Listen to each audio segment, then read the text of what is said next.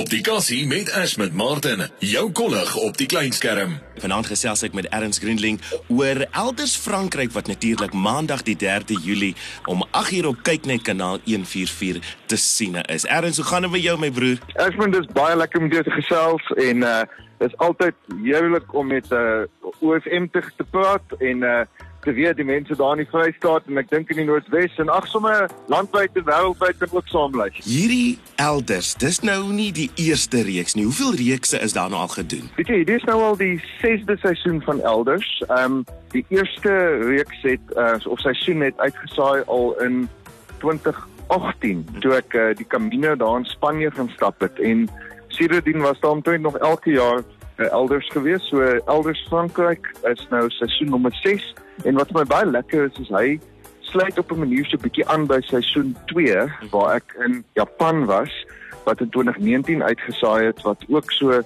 opbou was vir die rugby wêreldbeker. Ehm um, wat Suid-Afrika natuurlik gewen het uh, destyds in Tokio. En uh, hier is ons nou al so waar 4 jaar later weer by 'n wêreldbeker jaar en dit is my wonderlik om die gasheerland van uh, hierdie wêreldbeker ook vir kykers te ontsluit in die nuwe elders. Jessie, maar dit klink vir my fantasties. Maar luister, jy het nou al so baie plekke oor die wêreld gesien. Frankryk, wat maak dit so anders en uniek en en is daar enigiets wat dit, jy weet, jy miskien verras het oor die plek? Jo, daar was baie verrassings gewees as ek dink as ek net kan begin het ek self redelik onlangs uitgevind Frankryk is die land wat wêreldwyd die meeste besoek word. Ehm um, elke jaar.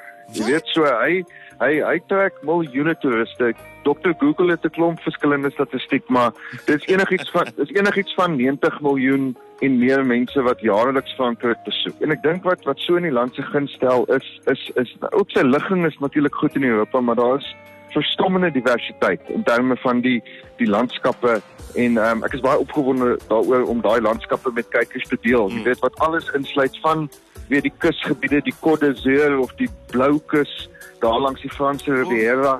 Jy weet plekke soos uh, Nice en Cannes en Marseille en uh, dan die natuurlik die Franse Alpe wat uh, reg daar by Switserland en Italië is met sneeubedekte berge en dan die die die die baie uh, wat amper sê romantiese Franse platteland, jy weet daai oh. daai werklike Provence platteland tonele, maar dan jy ook natuurlik uh, van romantiek gepraat het jy nou vir Parys wat wat uh, hierdie groot wonderlike wêreldstad is. So ek het um, in hierdie reeks van 13 episode het ek in uh, my kameraspan van Bonanza Films, ek het vanoggend getel, ons het 25 dorpe en stede besoek in Frankryk wat almal 'n bietjie ligtheid kry oor hierdie 13 episode. Jessie, maar dis so, kyk ons kan uitsien ja, na wonderlike natuurtonele en natuurlik ook baie interessante mense wat mense raak loop. En so gepraat ja. van interessante mense, het jy enige Suid-Afrikaners daar raak geloop in in Frankryk? Weet jy wat vir my hoogtepunt was, is ek het hierdie reeks afgeskop um, in Marseille. Dis nou die eerste episode wat nou maandag aan deur julle uitsaai, maar daar het ek met die Toyota Cheetahs gekuier. Wat jy jok. Ek is natuurlik ook 'n baie groot cheetah ondersteuner. And I thank um, you. en en hulle het juist daarso teen Toulon gespeel in die in die Europese uitdagingbeker toernooi. Heerlik om met hulle te kuier. Nou luister ek wil vir jou vra, jy het nog seker nog 'n baie lang reis lys.